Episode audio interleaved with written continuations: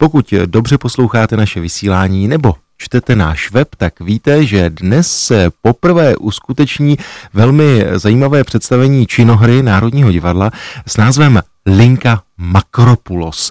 No a já mám velikou radost z toho, že teď je se mnou jedna z představitelek tohoto představení, členka činohry Národního divadla Jindřiška Dudziaková. Jindřiško, krásné dopoledne vám přeji, dobrý den.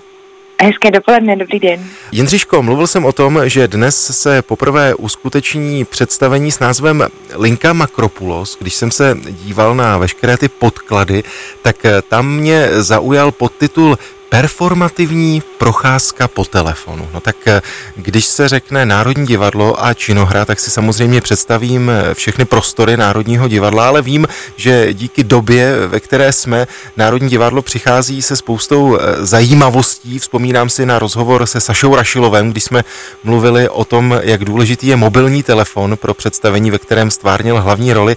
Tak co nás čeká v rámci této procházky?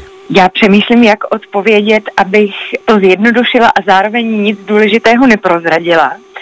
Ale je to procházka, během které si divák telefonuje s ženou, která se mu představí jako Evelína nebo vystupuje pod monogramem EM, která ho provede Prahou a on během toho se stane součástí jejího příběhu. Zmínili jsme EM iniciály, které odkazují k věci Makropulos, k Emílii Marty.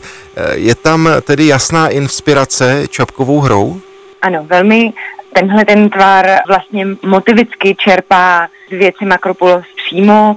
Pro pozorné diváky jsou tam zabudované i nějaké citace přímo textu Čapkova. Jak jste se na tu roli připravovala? Měli jste daný od režiséra Emila Rotthermela jasný text, nebo je tam nějaký prostor na improvizaci?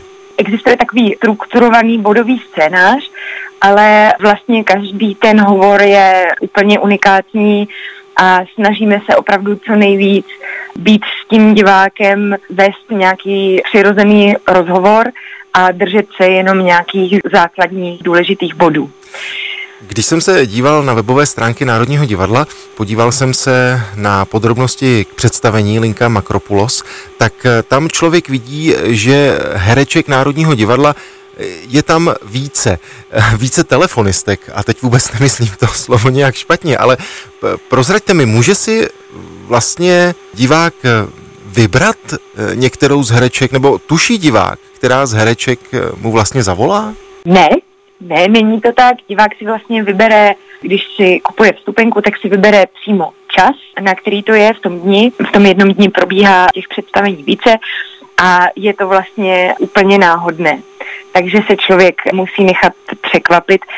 Vlastně si myslím, nás je 7 a pokud člověk nemá úplně nastudované naše hlasy, tak si nejsem jistá, jestli je vůbec možné nás odlišit. Jindřiško, co je tedy důležité? Předpokládám, že nabitý telefon a pohodlné boty?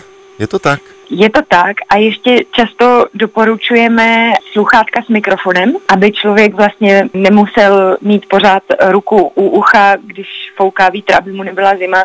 Je to pohodlnější mít takhle tu EM v uších a jenom odpovídat do toho mikrofonu na těch sluchátkách. Mluvíme o novém představení Linka Makropulos, ale troufám si tvrdit, že celá řada našich posluchačů a pravidelných diváků Národního divadla už se těší do divadla. Od 1. června Národní divadlo otevírá své prostory, tak prozraďte mi, jak to vlastně teď v činohře vypadá, jak se chystáte na diváky? Tak v červnu budou uvedeny 3 tituly, Audience u královny, Kytice a Mariša. Doufám si říct, že jsou to asi jedny z našich nejoblíbenějších titulů a myslím si, že už v téhleté době by měly probíhat oprašovací zkoušky a všichni se těšíme, až už bude divadlo takhle naživo, i když máme i velký program Divadlo mimo divadlo, v rámci kterého vznikla tady Linka Makropulos a stále jsou dostupné všechny věci, které jsme dělali online a náš podcast. Jindřiško, já jsem moc rád, že jsme si mohli popovídat o Lince Makropulos, novém představení, nové procházce Národního divadla. Tak ať vše vyjde, no a mějte se moc hezky. Díky. Děkuji, mějte se hezky, nashle.